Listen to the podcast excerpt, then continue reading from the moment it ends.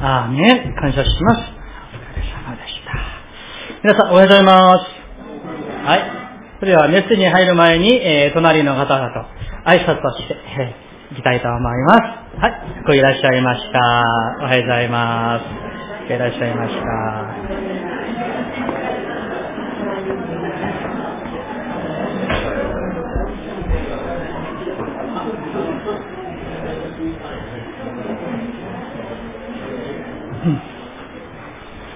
はい、それでは一言お祈りいたします。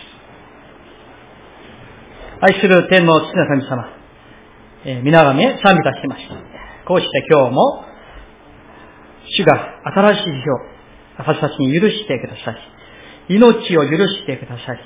そして主の宮に主が私たちを引き寄せてくださいました。このようにして愛する兄弟姉妹たちが孫をして礼拝を捧げるこの恵みを心から感謝をいたします。どうか主よう、主なるイエスを崇め、賛美する私たちの一生涯でありますよ。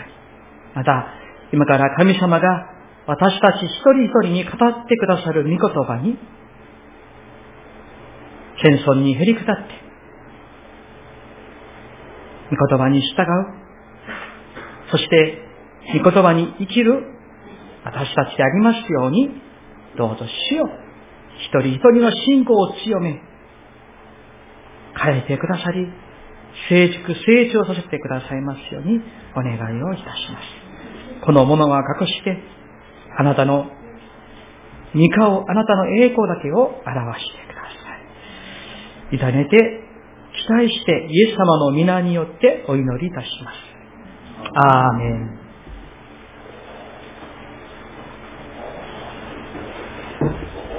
はい、えっ、ー、と、先週の、えー、秋の特別伝道集会で皆さん祈ってくださり、また伝道してくださり、えー、いろいろと奉仕して、えー、くださいまして、心から感謝いたします。えー、ね、初めての方も、あるいは2回、3回、えー、それ以上お見えになった方々もいらっしゃったかと思いますが、えー、神様の恵みがですね、御言葉の種がまかれたと信じておりますので、これからは神様が、聖霊様が働いてくださってですね、どうか一人でも多くの人々が救われますように、祈って期待していきたいと思います。え今日は、えー、選手の集法にもありまして、今日がれてありますが、えー、世界のプロテスタント教会、まあ、日本では新教とも言いますが、えー、我らのこのプロテスタント教会では、10月の4第4の誠実礼拝を宗教改革手術で、えー、守っています。今日は、えー、私が信じるのは12のところですが、その入る前に、ちょっとだけ、これは大事なことですから、お話をしてから、また本文に移りたいと思います。宗教改革、皆さんご存知でしょう。ね。その宗教改革と、そして、えー、我らのこのプロテスタントのその意味について、えー、お話したいと思います。いつか、まあ、もっと、あの、時間をですね、あの、もっと十分持って、えお話をしたいと思いますが、私たちが、えー、カトリックでないこと、いや、カトリックでなってはいけないこと、なぜプロテスタントが始まったのか、そして私たちはどうあるべきなのか、信仰の土台が何なのかを、そのことをですね、少し触れていきたいと思います。皆さん、宗教改革と、えー、言われたら思い浮かぶ人がいるでしょうか？マルティン・ルーターですね。彼は、えー、最初はカトリックの神父でした。修道士でした。聖職も、ね、あの、聖教師みたいにですね、その聖職をもらったんですけど、彼が修道士として、神父として、自分が知っている聖書とカトリック公教会が教えているその教理があまりにも違っていることに驚かされました。ルターは特にローマ書、そしてガラテア書を主に彼は本当にもう力を入れてですね、教えていたところ、多くのカトリック教、公教会の教えの間違いに驚かされて、その中の最も重要な間違いは、人が救われるのは、ただ神様の恵みによるものですね。神様の側が100%です。人間側0.00001%も功績とか努力とか行いは介入することができないんですよね。しかし、当時ももう今もそうですけど、カトリック公教会は人間側の努力が必要。善行、良い行いが必要。そして神の救いが必要。この二つが、信心、神と人が共同して救われるという信心、救いに関してですよ。信心共同説を昔も今も教えている。それでですね、マルチン・ルーターはローマ人への手紙の一章十七節の義人は信仰によって生きる。皆さんご存知ですよね。その御言葉を掴みました。そして、その当時、まあ今はしては、してはいないことですけど、その当時の教皇がですね、その、ペテロ大聖堂があります。ローマにいたら、めちゃくちゃひどいところですか？100年も経ってもそれが建築ができなかったので、お金がなかった。そしてその資金を集めるために、皆さんのご存知の、えっ、ー、と、免罪符、あるいは直友情と言いますね。それを聖書にもないことを商売をし始めました。その免罪符を、お金を払って買えば自分の罪が許される。また、もっとお金を集めるためにですね、死んだ人は、すぐに天国や地獄に行くのではない。聖書にもない煉獄というところがある。そこに人は留まっている。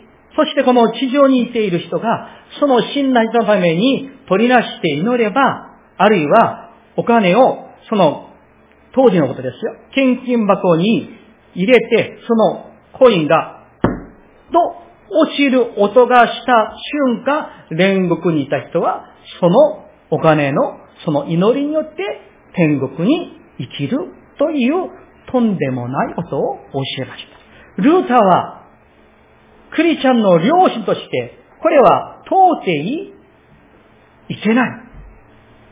これは非聖書的な、反聖書的なことだと、彼は死ぬ覚悟をして、そのカトリックの罪を批判する95箇条をですね、その問題を打ち付けました。そしてその後、次から次へ、ツビングリやカルビン、カルバンやイングランド、スコットランド、フランスなどで、当時のカトリックに反対する、抵抗する宗教改革が起きまして、そして我らのプロテスタントが始まったわけです。プロテスタント、宗教改革のスローガンは、ただ聖書、ただ信仰、ただ恵みということです。ソラフィデ、ソラスクリプラ、ソラクラシアというね、ラテン語がありますけど、それがそれなんですね。聖書に戻りましょう。信仰に戻りましょう。ただ恵みです。ということを掲げて、我らのプロテスタントが始まりました。皆さん、私たちは聖書に戻らなければなりません。神様に戻らなければなりません。私たちが信じるのは、礼拝するのは、教皇でも人でもペテロでもありません。神様です。何かの伝統や形式や習慣でもありません。そして、新教プロテスタントは、カトリックという要素や様々なものときっぱりと断ち切って決別して始まったわけです。皆さん、聖書をどこを見ても、救いはただ100%完全に神様の恵みのみによるものです。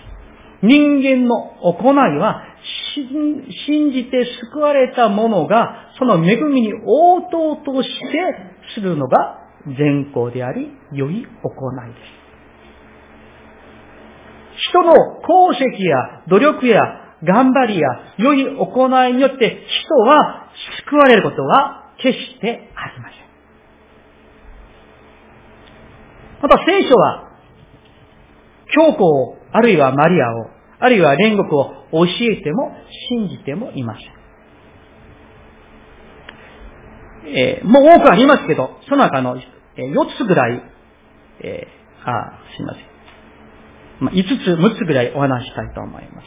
まず、えー、20世紀の、あの最古の説教者として知られている英国のマルティン・ロイド・ロンズという有名な先生がいらっしゃいます。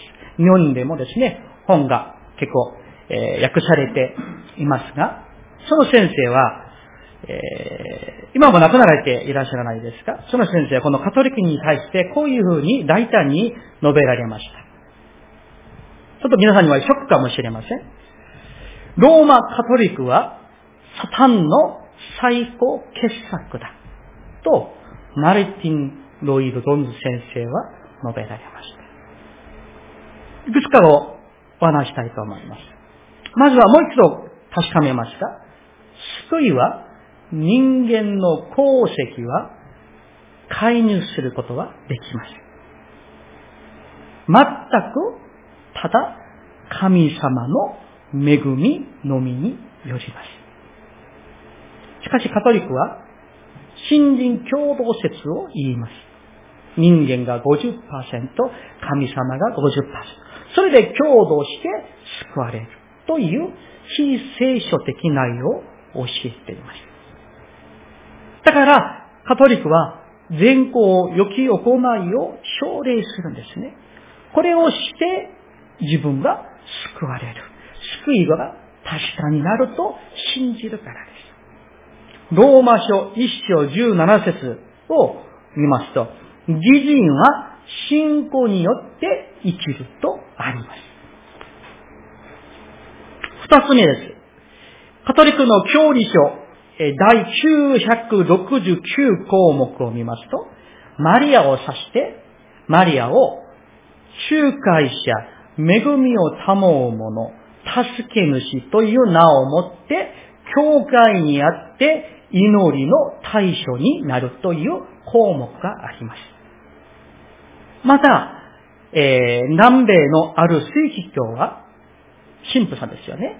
三位一体の神様ではなく、四位一体の神様を進めてキャンペーンをしています。その四位神様、イエス・キリスト、聖霊様、もう一人は誰でしょう？マリアさんを入れて、四位一体説を進めて、そして署名をもらっていることをしています。皆さん、聖書一箇所見てみたいと思います。えー、第一手モテ、二の五節です。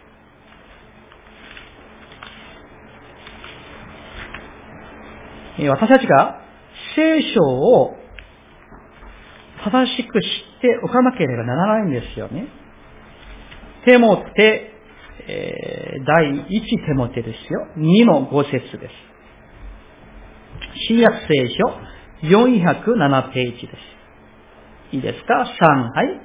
神は唯一です。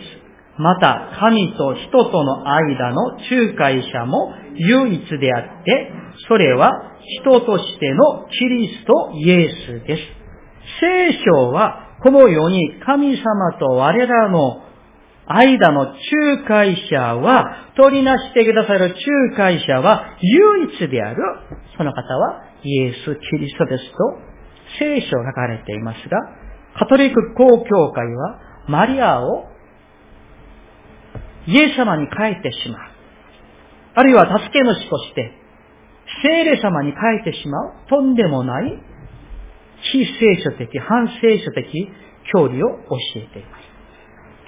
もう一つ申しますと、カトリック公教会は、こういうふうに、えー、教理に明記しています。カトリック公教会は時間的にも論理的にも聖書より先ですし、カトリック公教会がなくしては聖書は存在しない。聖書はなくてもカトリック公教会は永遠に続くという論理を教えています。皆さん、御言葉は神と共にありました。何も、誰も神様より先にあるものはありません。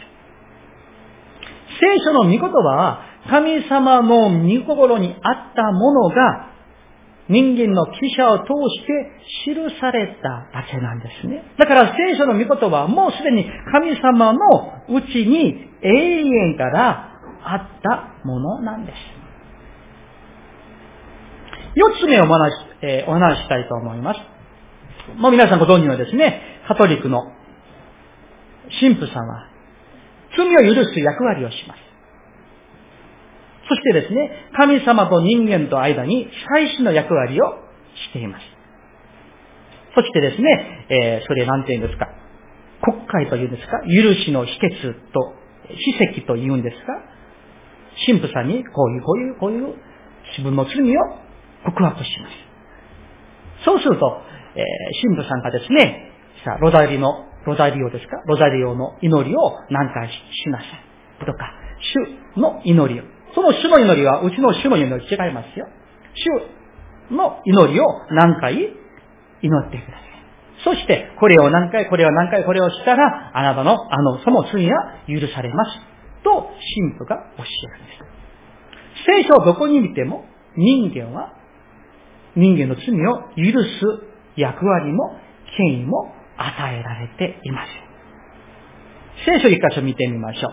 ヘブルビタへの手紙、10章、19節から22節です。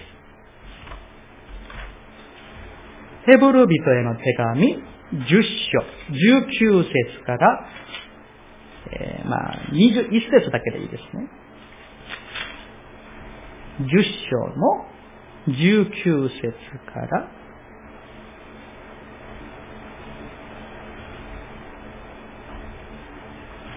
いいですか？それでは、えー、新約聖書436ページです。19から21節まで読みたいと思います。3、はい。こういうわけですから、兄弟たち、私たちはイエスの地によって大胆に誠の聖女に入ることができるのです。イエスはご自分の肉体という垂れ幕を通して私たちのためにこの新しい生ける道を設けてくださったのです。また私たちには神の家を司るこの偉大な、はい。偉大な祭司は誰でしょう？イエス様なんです。イエス様だけが私たちの罪を許してくださいます。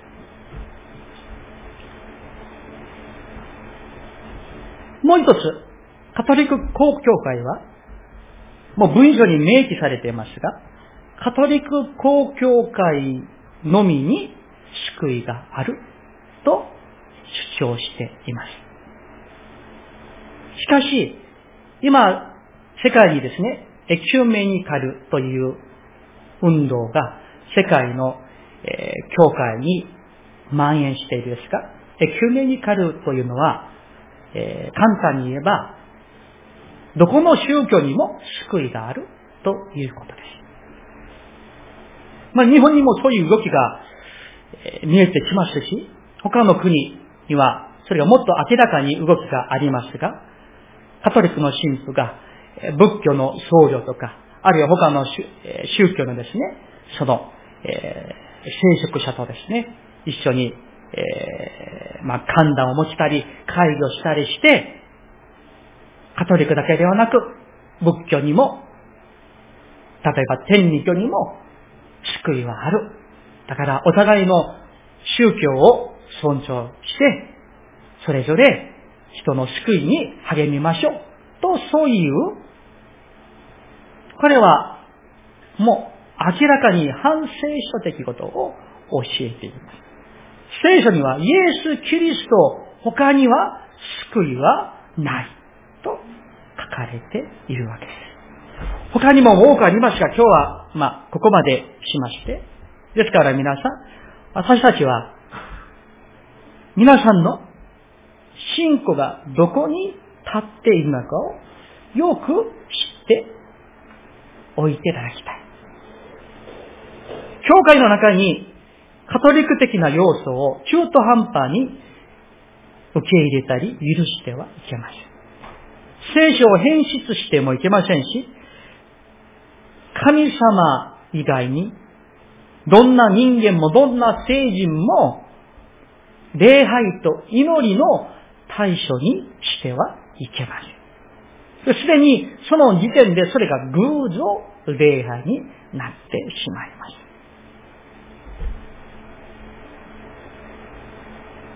救いは、ただ、三位一体の神様によるものです。私たちが信じる対象は神様であり、祈る対象も神様であります。ただ、聖書、ただ、信仰、ただ、恵み、これが宗教改革の誠の精神です。では、ここまでしましてですね、あの、賛美歌を一曲したいと思いますが、えー、っと、マルティン・ルーターがこの宗教改革を掲げてですね、えー、作曲、作詞をした賛美がありますよね。280番です。神は我が櫓という賛美ですが、えー、っと、この賛美を1番と4番を、この宗教改革の精神を思い起こして、私の本当に正しい信仰の上に立っている、立たされているこの恵みを感謝して、この280番の賛美を、1番と4番を賛美したいと思います。よろしくお願いします。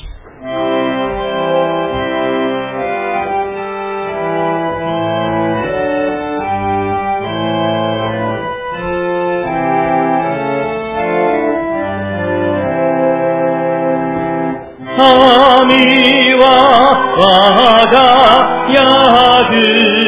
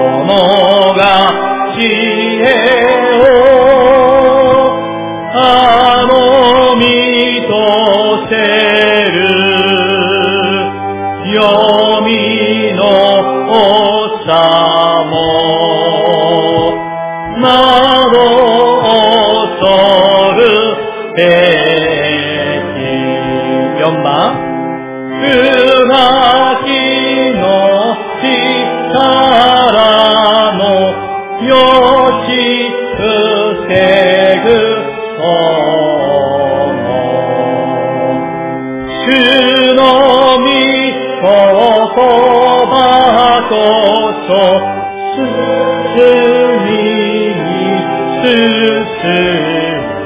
め我が命。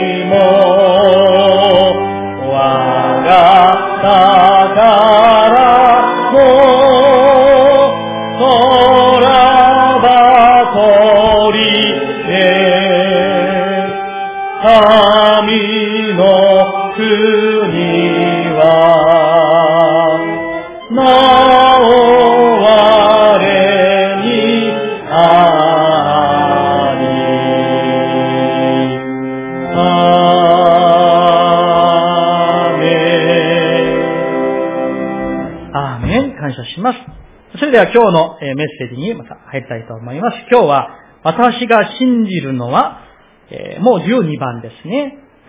我は罪の許しを信ず、その2です。今日は許しについて、え御言葉から教えていただきたいと思います。大きく2つです。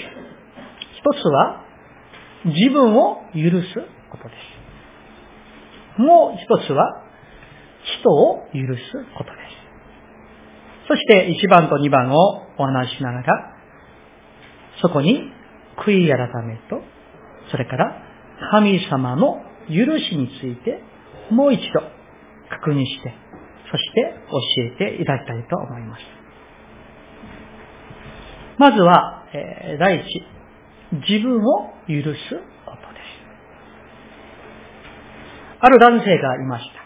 この男性は、キリスト教を信じる数多くの人々を処刑するに関わっていました。賛成もして、ある時は、クリスチャンたちを捕まえて、牢獄に入れてしまったりして、キリスト教を否認させたり、否認しなかったら処刑するようにしてきた残忍なものでした。考えてみますと、この男性のゆえに、お父さん、お母さん、家族を、命を失った人が多くありまし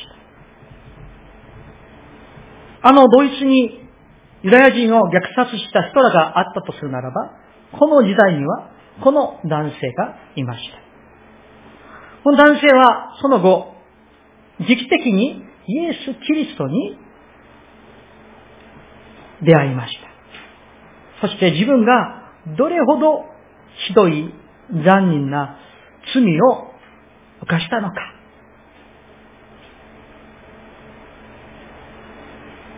どれほど悲惨な迫害者だったのか。それをイエス様に出会って気づかされました。そしてその後、この男性は自分の罪を徹底に悔い改めて、迫害した人々、人が、今度はひっくり返られて、イエス様を伝える伝道者になりました。この男性は自分の罪を許してくださった、そのイエス様に出会った後、自分のその罪が許されたことを確信をしました。そして、二度と自分のその昔のその罪を犯していたあの自分を呪うことをしません。自分自身をその罠でくぐりしめること、仕掛けることをしません。自分を苦しめることを、自分を悩ますことをしません。むしろ自分のその罪を許してくださったイエス・キリストの愛を述べ伝える、許しを伝えるものになりました。誰でしょう？誰でしょう？使徒パウロです。使徒パウロがそうでした。パウロ先生が書き起こった、そしてそれが聖書になった、その書簡文には、もう最初から最後まで溢れ満ちている、溢れ流れていることは、イエス・キリストの十字架の許し、十字架の愛、それが豊かに溢れ流れています。ローマ書から見ていきますと、皆さん、使徒パウルは、もちろん自分の過去を忘れてはいなかったです。しかし、その自分の過去のあの多くの人々をですね、命をもう失わせた、その迫害の自分のことを、ずっとそれをですね、頭に抱えながら、自分を苦しめて苦しめて自分を戻って戻って、そういったこと一切ありませんでした。なぜでしょうか？その罪により、イエス・キリストの十字架の許しが、その力がはるかに勝るからなんです。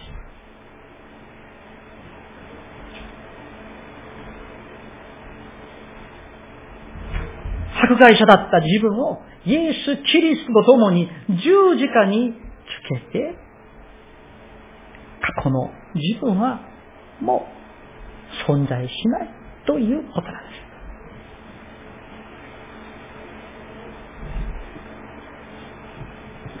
もう一人は、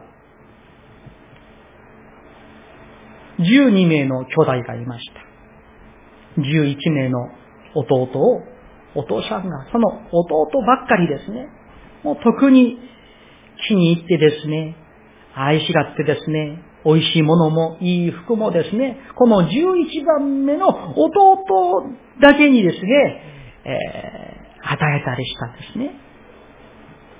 それで、その上の10人の兄たちは、もう、妬みに妬みに、嫉妬にですね、燃えて燃えてですね、10人が集まったらですね、その11番目のその弟の悪口をするんです。あいつはもういつももう偉いそうに言って、もう嫌い。もう見えなくなったらいい。消えなくなったらいい。悪口ばっかりをしていました。値んでいました。憎しんでいました。それは心だけで終わってなかったんです。やがてその住人の兄たちは、その11番目の自分の弟ですよ。兄弟を外国の奴隷にお金をもらって、もう撃ってしまいました。そして自分のお父さんには、お父さん、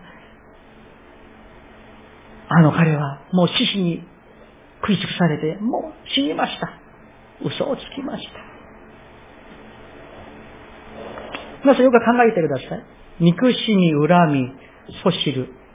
そういったものは、嘘もつく。人も撃ってしまう。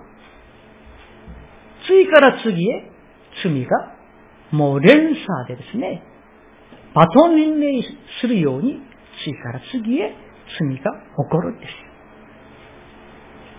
ところが、その奴隷に売られてしまったその弟は、悔しい、あの、あいつたちをいつか殺してしまいじゃなかっ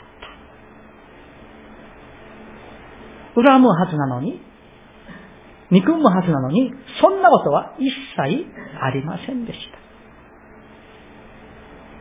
一晩で奴隷になってしまったんですよ。しかし、兄たちを恨んだり、憎しんだり、悪口をしたり、そんなことはありませんでした。牢屋にも入れられてしまいました。その罪は強姦でした。悔しい立場に入れられてしまったわけです。しかし彼は、恨みも、憎しみも、あるいは兄だけずっと憎しんで、許せない、許せない、そういう気持ちを持っていませんでした。彼は、後に、その国の総理大臣になりました。兄たちと、親父が、そのふるさとに飢饉が起きまして、食べ物がなくて、お米を恋に来ました。ヨセフは、これはチャンスだぞ。もうみんな、牢屋に入れてしまうぞ。そうしてもいいほどでしたけど、決してそんなことはしていませんでした。それは誰でしょう？ヨセフです。そして、その彼の最後のお話が今日の本文です。そのところちょっと見てみましょうか。もう一度、今日の50章を見てみましょう。19節、20節です。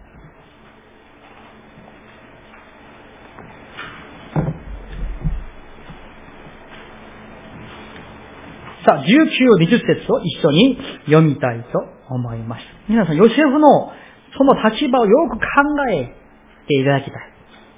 そんな立場で長い年月をどういうふうに彼が通り抜けてきた、こういうふうに言っているのかを見ていただきたいんですね。19、20節ご一緒に3、はい。ヨセフは彼らに言った。恐れることはありません。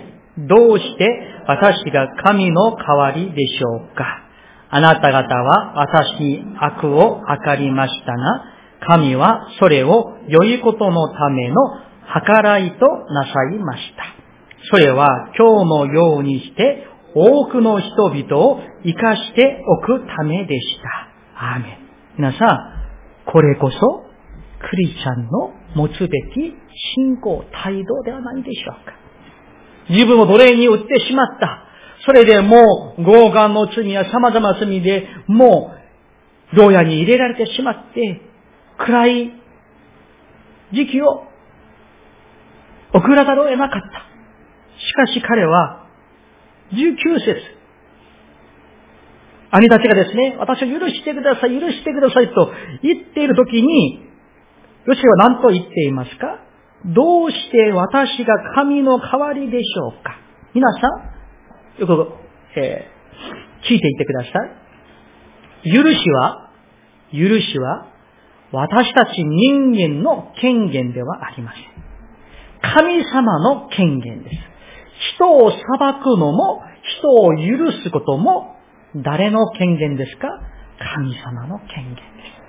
私たちにはただただ愛することしかその義務しか与えられていません。皆さん、これが信仰です。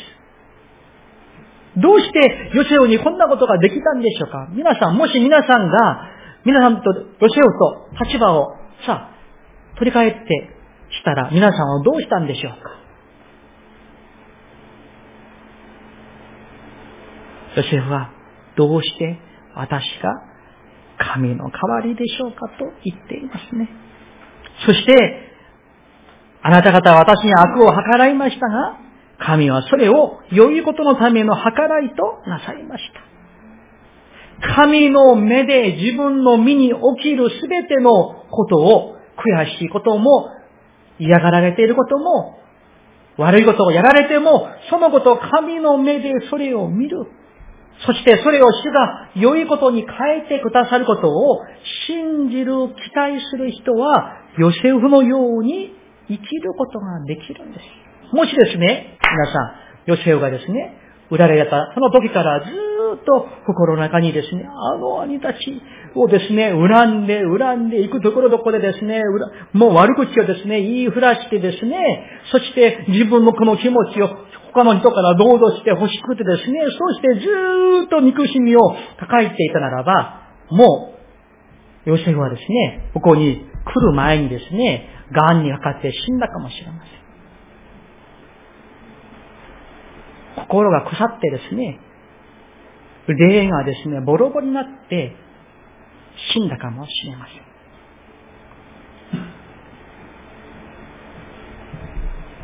私たちも、ヨセフのような態度を持ちたいです。皆さん、人はそれぞれ身についている態度があります。例えば、何か悪いことをやれられたときに、あるいは何の悪いこともなかったですよ。さあ、何かの二人の中で揉め事があったとしましょう。それが教、教会の間であろうが、家族の間であろうが、何か揉め事が、喧嘩があったとしましょう。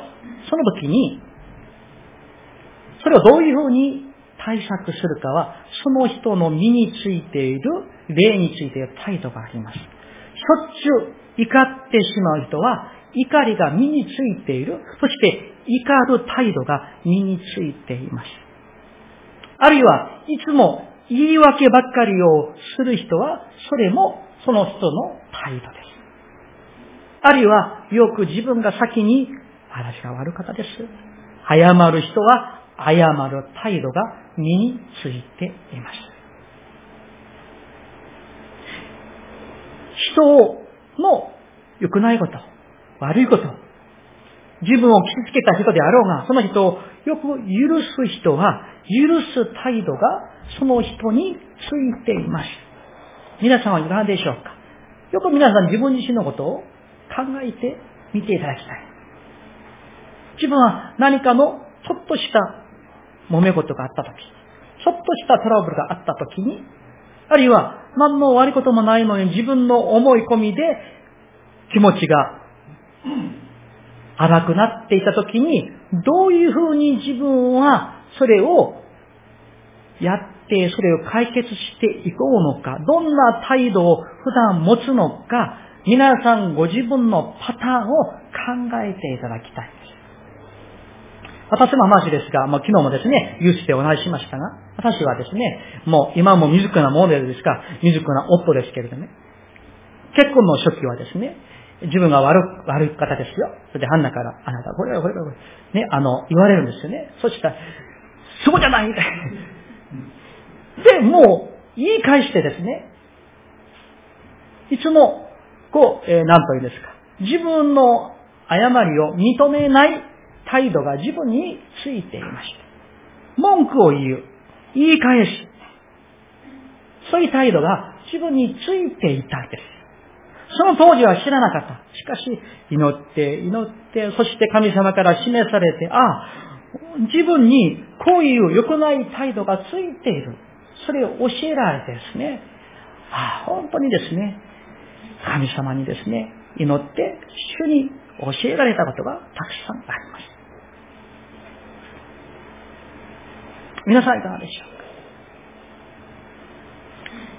かクリスチャンの中を見てみますと、千年を受けられて、救われたクリスチャンの中に、少なくない方々が、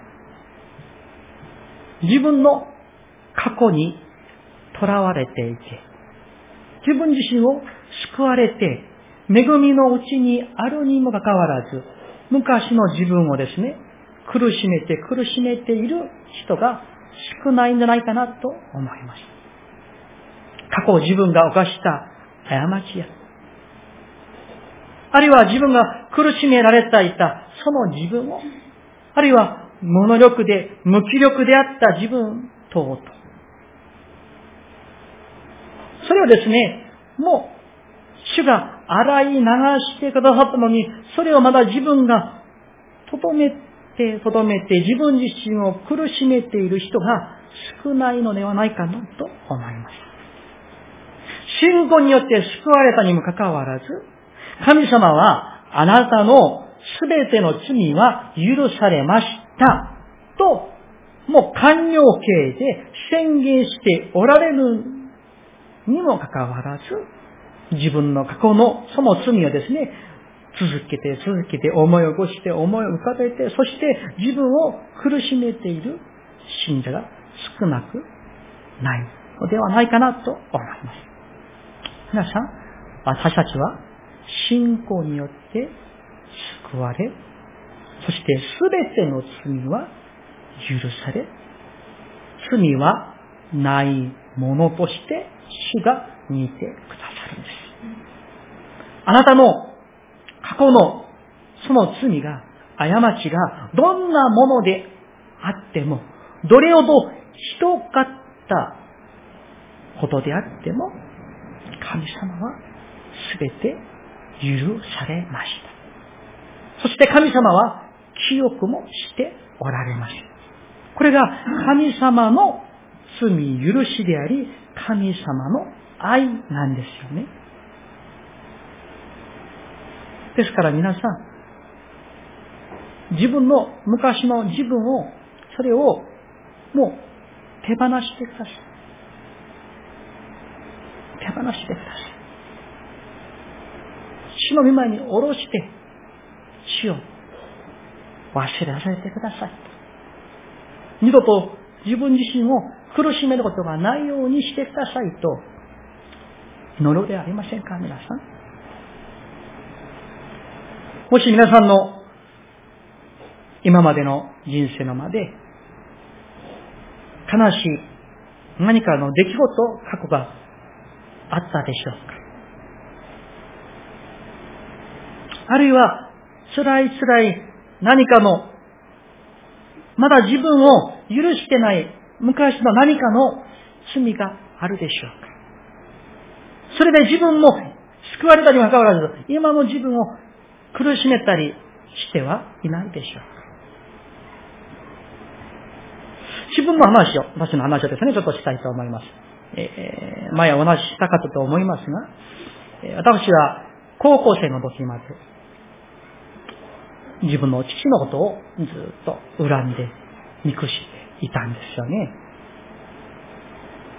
同時に、そんな自分を、父をですね、恨んで憎しんでいる自分を自分が許せなかった。同時のですね、複雑なこの悩みが自分の内側にありました。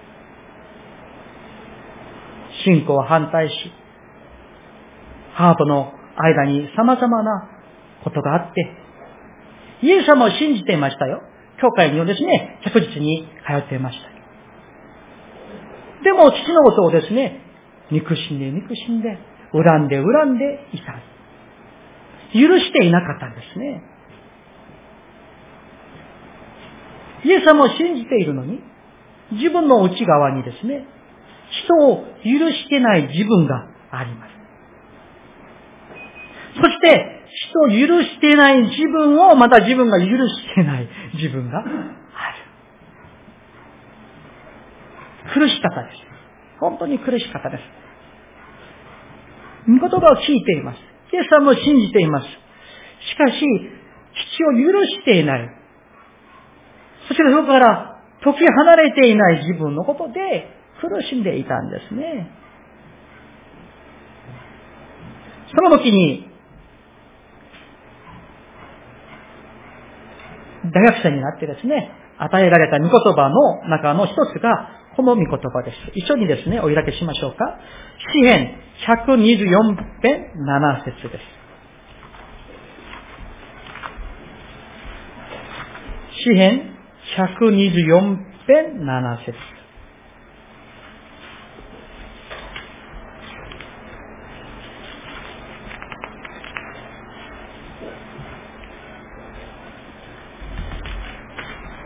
えっと、旧約聖書1038ページですね。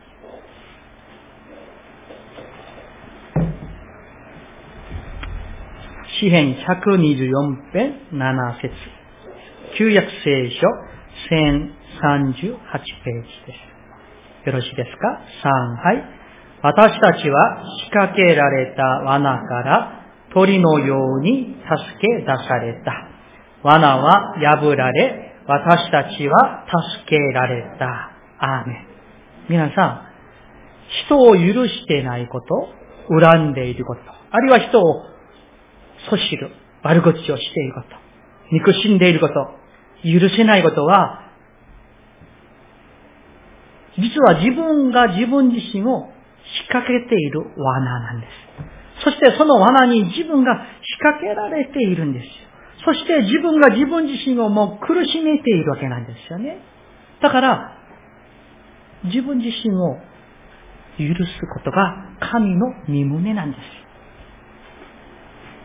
主がおいでになったのは私たちを、に解放を与えるためなんです。あらゆる罠から私たちを解き放つために、解放するために来られたんですよね。この御言葉が自分にですね、与えられて、悔い改めて、悔い改めて、そして、許すことができるようになりました。そして、憎んでいた、恨んでいた自分のことも、ああ、イエス・キリストの十字架の血潮によって許されたんだ。確信がですね、与えられてですね、その自分のことも、過去の自分のことも主の恵みによって許すことができたんですね。だから私はですね、二度とですね、昔の父を憎しんでいた、恨んでいた自分を恨んだり、それが、そのためにですね、苦しんだり、そうしたことは一切ありません。しません。皆さん、これこそ福音なんです。福音なんです。皆さん、神様はあなたをあなたのことを許されました。ですから、あなたも自分自身を許してください。過去のあの時の自分が今の皆さんを引っ掛けることがないように、縛ることがないように、囚われることがないように、御言葉の上に立ってください。仕掛けられたその罠から抜け入れてください。罠はありません。神様には罠はないですよ。とおっしゃってる自分が自分の罠をまだ作り出して作り出してそれを縛って縛っているのではないでしょうか。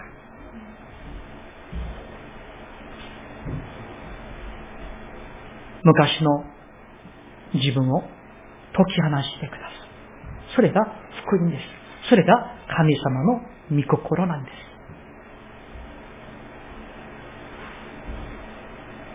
皆さんが人に犯した罪、あるいは自分自身に犯した罪、あるいは神様に犯した罪が、いくら莫大なものであっても、神様は全てをお許しになります。ところが、ここには一つ重要な前提があります。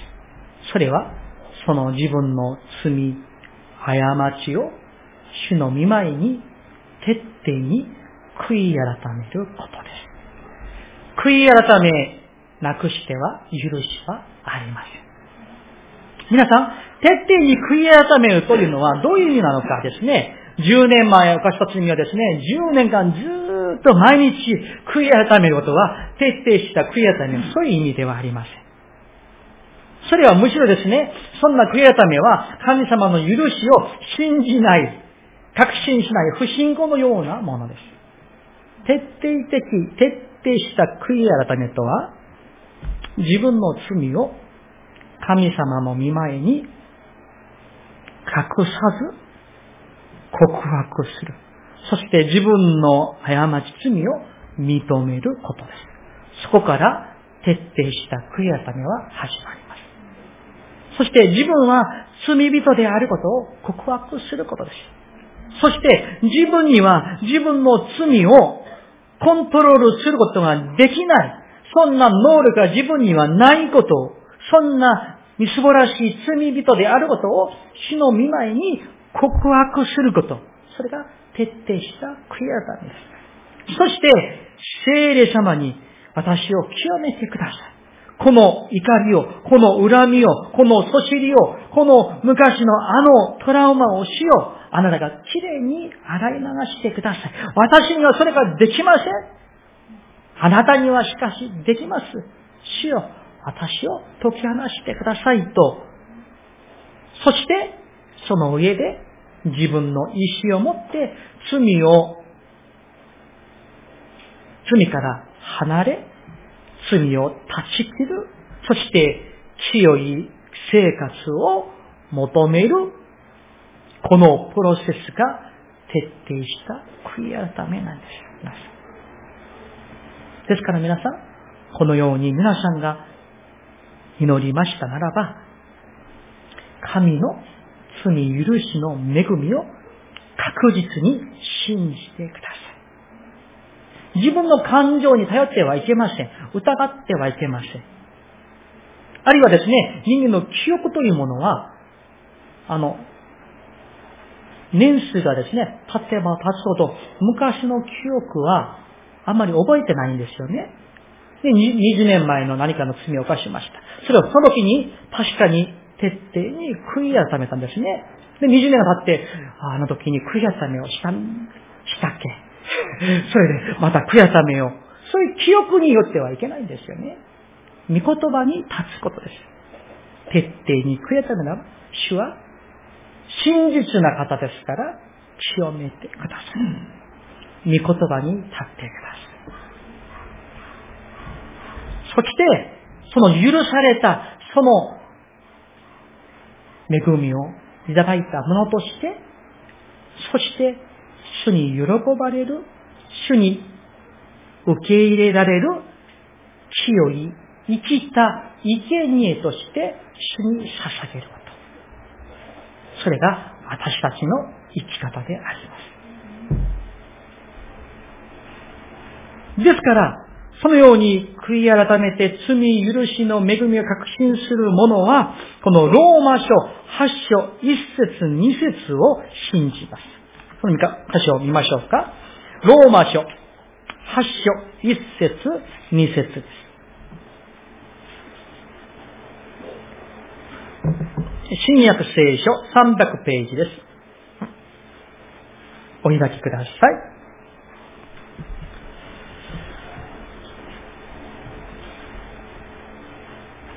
はい。では、えー、こう読みましょうか。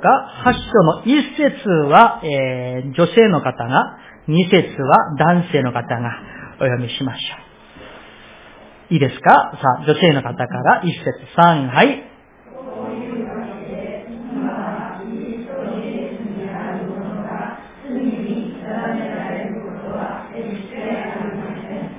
なぜなら、キリストイエスにある命の御霊の原理が罪と死の原理からあなたを解放したからです。アーメン。皆さん、信仰によって救われました、私たちは。信仰によって救われた私たちはですね、今は、キリストイエスにあるものが罪に定められることは決してありません。神様も人も、サタンも誰も、あなたの過去もその罪をですね、訴えたり定めることはありません。アーメンですか？信じてください。御言葉を信じてください。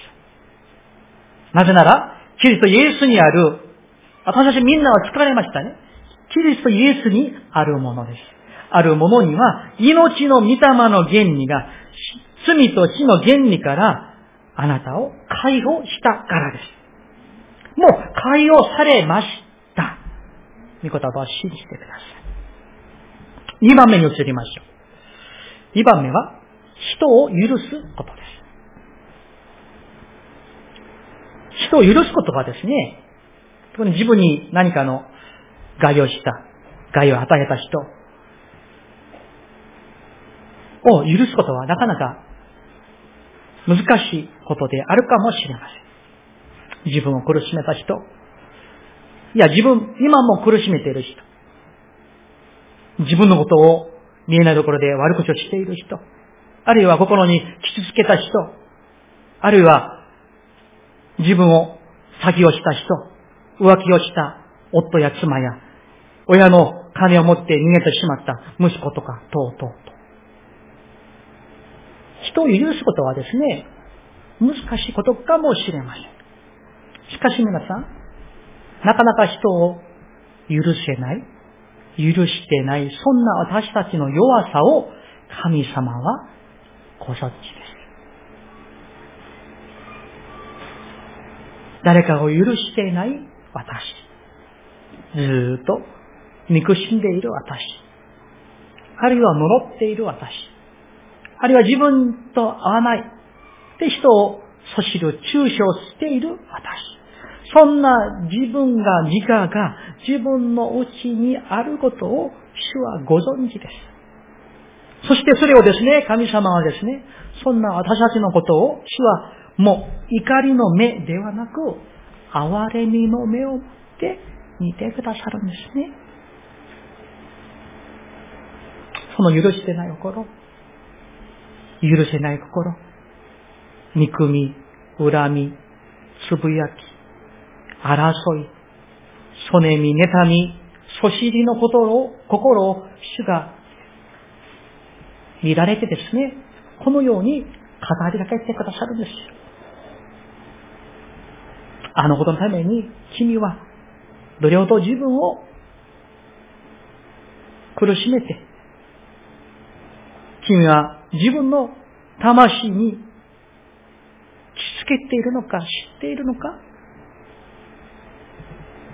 その恨み、妬み、許してないその気持ちのゆえに、君はどれほど自分の霊に体に痛い傷をつけているのか知っていますか？と、哀れみを持って、主は語りかけてくださるんです。皆さん、人を許さない、あるいは人を許せない。恨み、妬み、そねみ、そしり、などなどは、どれほど恐ろしい結果を招くでしょうか。知恵者であるソロモンが、老年になって、人生のですね、先輩として、後輩たちに残したことが信玄なんですよね。信玄は人生の、えー、何とですか、金貨玉上のようなことです。その頃に、このような箇所があります。14章30節と一緒に見ていきたいと思います。聖書をですね、あの、みんなお開きして一緒に見たいと思います。信玄は、詩篇の次にあります。14章30節です。この御言葉を、えー、ぜいぜい皆さん、えー、っと、みんな覚えていてください。旧約聖書1075ページです。よろしいですか？14章30節です。3。はい。穏やかな心は体の命。激しい思いは骨を蝕む。皆さん、激しい思いは何をするんですか？胸を、骨を蝕む。これをですね、他の日本語の現代訳はこのように訳しています。聞いていてください。心に平安のある人は長生きし、嫉妬深い者は寿命を縮める。もっとリアルにしますよね。ピンときましたか？皆さん。妬み、そねみ、そしり、恨み、許せない、許さない、その気持ちはですね、寿命を縮めているんです。ですから簡単に言いましょうか。皆さんが誰かを10年間、例えばですよ、10年間恨んでいたとしましょう。皆さんは自分で自分の命を、寿命を10年間縮めて、縮めて、今日まで来たわけです。皆さんが今誰か欲しりをしていますか？妬んでいますか？憎しみを抱えていますか？許してないですか？そしたら皆さんは皆さん自分自身の寿命を縮めています。縮めています。御言葉です。いくらですね、健康の薬を飲んでも、散歩をしても、運動をしても、心の中に恨み、そしり、妬み、許せない。それがあったら、寿命を縮めてしまう。それより、神の形に作られたものが、神の栄光を、神の形を聞かしているわけなんです。それが最も重大な害なんですね。アメリカの、えー、牧師の中にですね、ルイス・スミズという牧師がいらっしゃいますかその先生は、この、えー、許すということをこのように言っています。許すということは、囚われていた人を解放すること。そして、その囚われ人は自分であったと気づくことである。と言いました。わかりますか？皆さん。もう一度申しますね。許すということは、囚われていた人を解放すること。そして、その囚われ人は自分であったと気づくことである。それが許すということです。どういう意味でしょうか？皆さん。誰かを許してない。許せない。ずっと悪口をして、妬んで、恨んでいるんですね。そしたら自分がその人を捉えているのではなく、実は自分が自分を捉えて、自分が囚われている人だと。それを許すときに、それが気づかされるという意味です。ですから、許さない限り、自分が囚われ人であることを気づかないんですよ。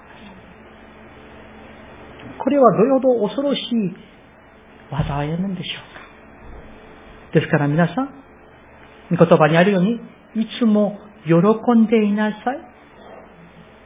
それは、私たちは神の形にかばぼって作られた尊いものなんですよ。なのに、人を許さない。妬む、そねむ、恨む、そしる。ずっと神様の形をですね、その尊い神様の名誉、神様の形を、それを怪我して、潰して、潰して、縮めて、縮めている結果になるわけなんです。許すためには、皆さん、御霊の力に頼らなければなりません。人間の気持ちはですね、決心というものはですね、なかなか許しにくいですよ。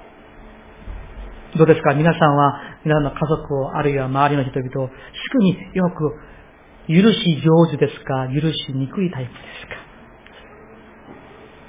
か？許すのはなかなか難しいかもしれません。夫婦の間でもですね。ですから、精霊の力が必要なんです。どうか精霊様、あなたの御霊で満たしてくださって、許すことができる心を与えてください。愛することができる心を与えてくださいとですね。そして、許すことができるまで、自分の霊が本当に健全であるために、もう諦めないで許すことができるまで祈り続けていかなければなりません。そしてそれをクリアしなければならないんですよ。中途半端にですね、許していないまま、悔い改めていないまま、して、始末してはいけません。皆さん、聖霊様は愛の御霊です。聖霊の御霊は、妬み、そねみ、そしり、許せない、そういった心と正反対なんですよね。御言葉を見てみましょうか。ガラテヤ人への手紙、5章、19節から20節です。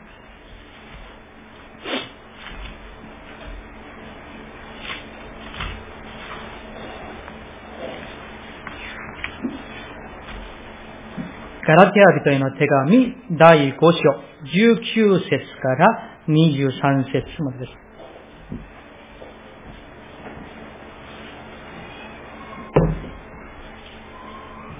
では、えっ、ー、と、私が19、20、21節を読みますね。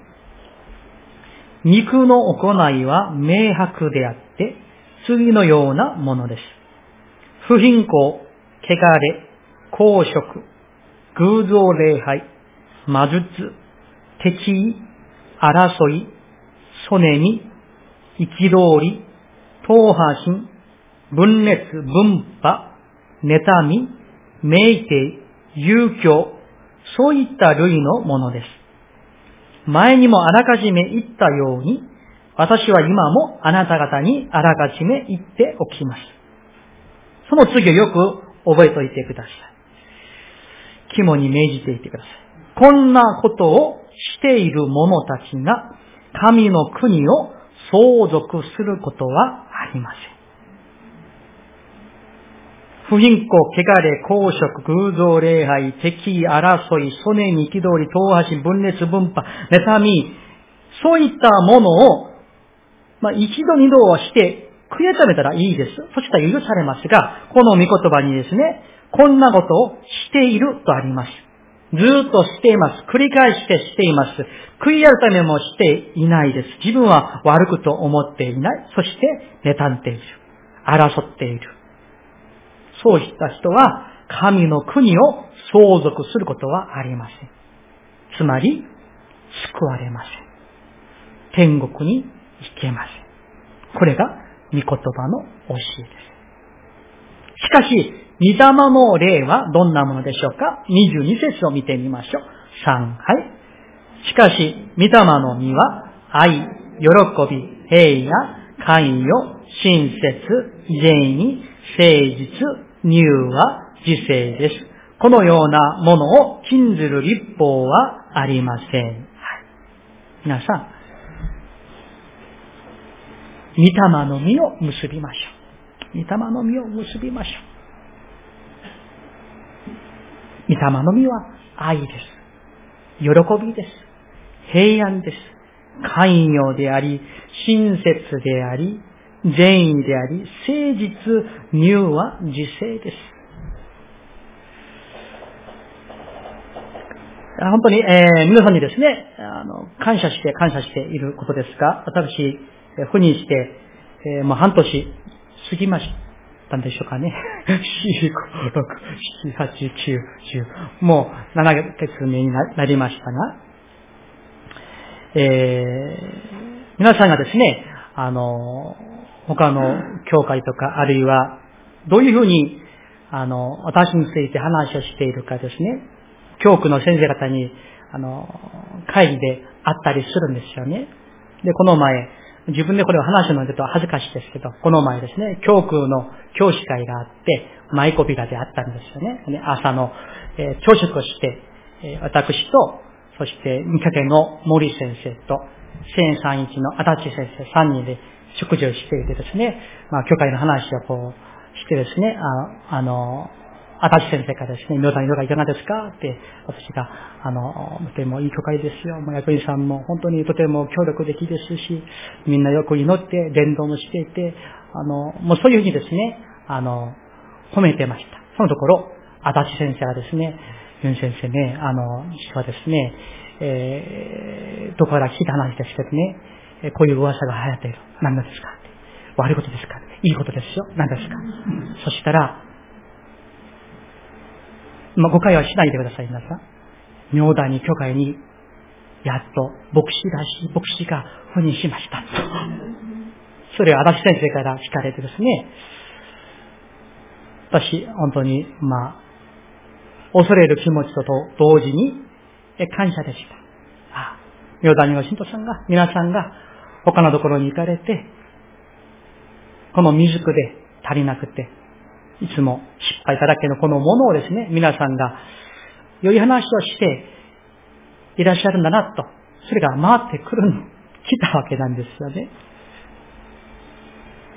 皆さん、御霊の実は、もう一度申しますが、愛、喜び、平安、寛容、親切、善意、誠実、乳和、自制です。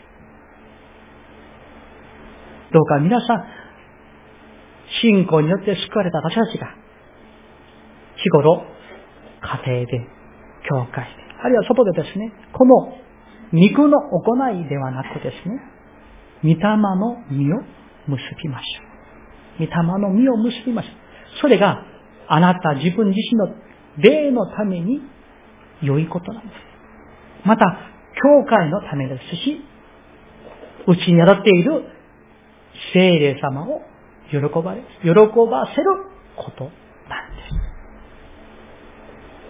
皆さんどうか、誰かに対する憎しみを、あるいは妬みを、恨みを、まだ少しでも抱えているでしょうか心の中にそのカスが残っているでしょうか？目に見えないかといって誰かの悪口をしたりしているでしょうか？どうか、このガラティアの21節のように、神の国を相続することがない、そのようなところに落ちないように、どうぞよろしくお願いいたします。その、そねみ、妬み、争い、恨み、そしりをやめてください。そして、聖霊様が私の内側に働いてくださって、許しと、仲間折りと、平安をお持ちください。それがイエス様の教える御言葉なんです。最後にもう一つだけお話したいと思います。イエス様は、マタイの福音書5章ちょっと見てみましょうか。そうですね。まあ、ジェーンは宗教改革の話をしまでちょっと長くなりましたが、大事なことですのでお話したいと思います。マタイの福音書5章です。5章22節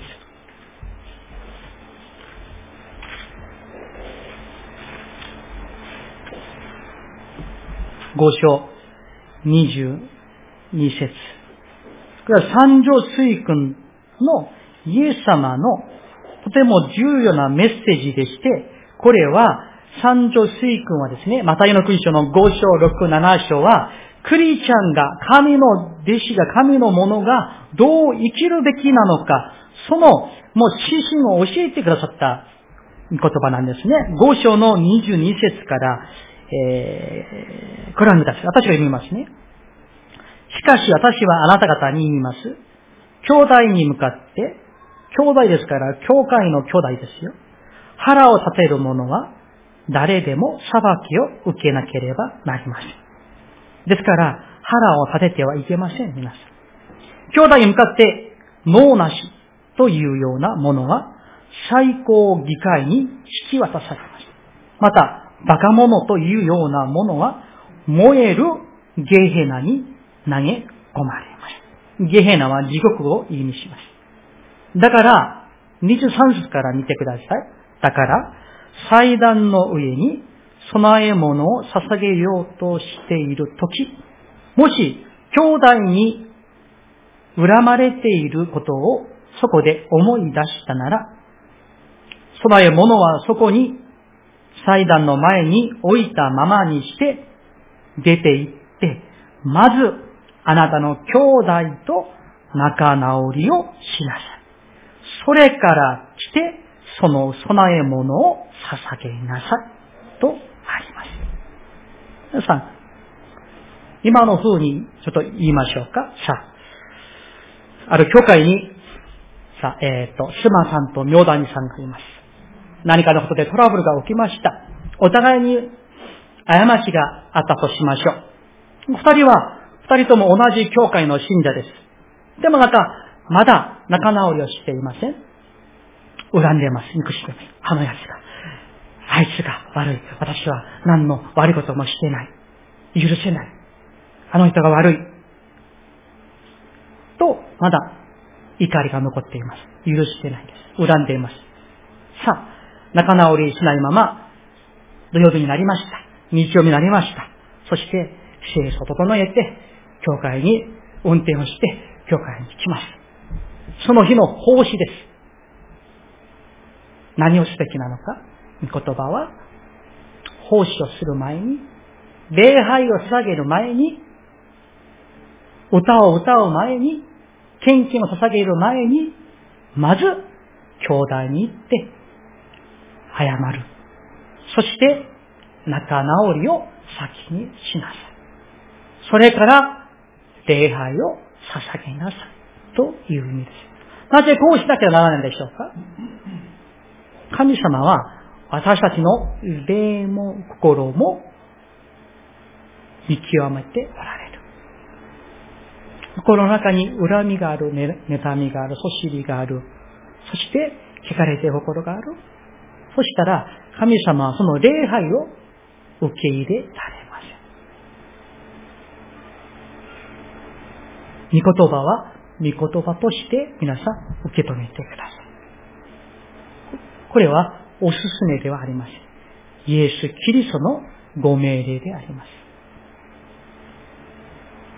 ですから皆さん、もしも、私たちの礼拝が神様に受け入れられる、喜ばれる、全く礼拝として捧げるためには、心のうちに平安になるように、そして人を許す、謝る、恨みを、つぶやきを、そしりを、妬みを、すねみをやめることです。どうか皆さん、御言葉に基づいて皆さんにお願いしたいです。もしも皆さん、誰かと仲直りをしていないことがありますでしょうか恨んでいるでしょうかあるいは陰で悪口をしているでしょう。誰かの何かのあれをまだ許してない歌詞が心に残っているでしょうか。今日の礼拝が終わったら、今日のうちに、どうか皆さんが先に、神戸を垂れて、謝ってください。囚われている人は、その相手ではなく、あなたであるかもしれません。そして、御霊は宿っておられない。働かないということを覚えておいてください。何より、御霊が悲しんでおられるんですよね。悲しんでおられる。そして心に喜びに満ち溢れるように、そして私たちが本当に捧げる礼拝も主が喜んで受け入れてくださる。そして二度と自分自身を捉えることがないように、本当に解き放つために私が来たのだとおっしゃったイエス様の御言葉通りに私たちが生きることを主が望んでおられるんです。もしそういった恨みとか妬みとかそういったものは自分にはないとしたら、それは感謝のことです。しかし、これから人生にまたそういうことがまたやってくるかもしれません。その時に今日の御言葉をぜひぜひ覚えておいてください。御言葉をメッセージを終わりたいと思います。神様は私たちのすべての罪を許してくださいました。そのように私たちも当然兄弟姉妹の過ちを許すべきです。二度と自分自身を憎しみや恨みのゆえに罠で仕掛けることがありませんように。計り知れない大きな大きな許しをいただいたものとして、その恵みを覚えて愛し合う、支え合う、精霊の御霊の実を結ぶ私たちでありた。そしてこの地上で天国の喜びを、喜び楽しんでいく私たちでありたいと願っております。お祈りいたしましょう。今日の御言葉を覚えてですね、心合わせてご一緒に一斉にお祈りしたいと思います。まずは、神様のように見舞いに悔い改めましょう。許すこと。そして、主を許してくださいと自分の罪を悔い改めましょう。そして、もしも心の中に妬み、曽根に、恨み、そしり、遠足、争い、憤りがあるならば、それをしよ、私から解き放してくださいと。許すことができるように愛で満たしてくださいとですね。イエス様のような心を私にも与えてくださいと。平安のため、愛のため、祈っていきたいと思います。ではご一緒にお祈りいたしましょう。ハレルヤ神様、あなたの恵み心で感謝します。あなたの御言葉を感謝いたします。主よどうぞ我ら一人一人があなたの愛のゆえに生きることができますように、主よどうぞ自分自身を苦しめ、囚われるものがありませんように、主の許しを覚えて、あなたの御前に立つことができますように、主よどうぞ我ら一人一人をあなたが覚えて祝してくださいますようにお願いをいたします。どうぞ主よ我ら一人一人をあなたが愛を持って、主よどうぞ許してください。また人を許すことができますように、あなたが愛を持ってあなたが本当に主を強くしてくださいますようにお願いをいたします。イエス様のように、主をどうぞイエス様を見習って、本当に聖霊の御霊が、本当に御霊の実が、愛と喜びと平安と喜びと本当に満ち溢れますように、主をどうぞ我ら心を霊をあなたが清めてくださいますようにお願いをいたします。感謝します。言葉感謝します。一言お祈りいたします。もし人の罪を許すなら、あなた方の天の父もあなた方を許してくださいます。しかし、人を許さないなら、あなた方の父もあなた方の罪をお許しになりません。アーメン。主よ、今日の御言葉をありがとうございます。私たちは本当に本当に弱いものです。イエス様のように生きたいです。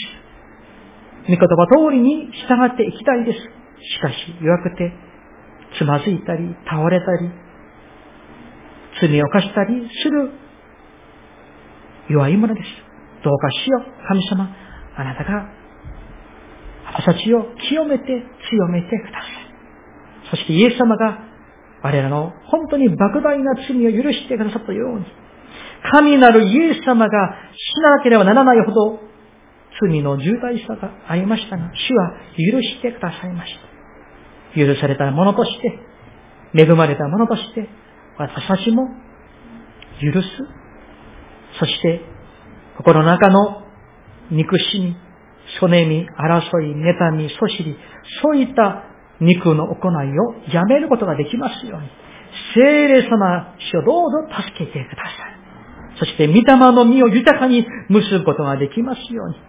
そして、この地上で、本当に天国の祝福を味わい、そして、行くところどころで、本当に、御霊の花を咲く、愛の花を咲く、そのようなものとならしめてください。御言葉を感謝し、イエス様の皆によってお祈りいたします。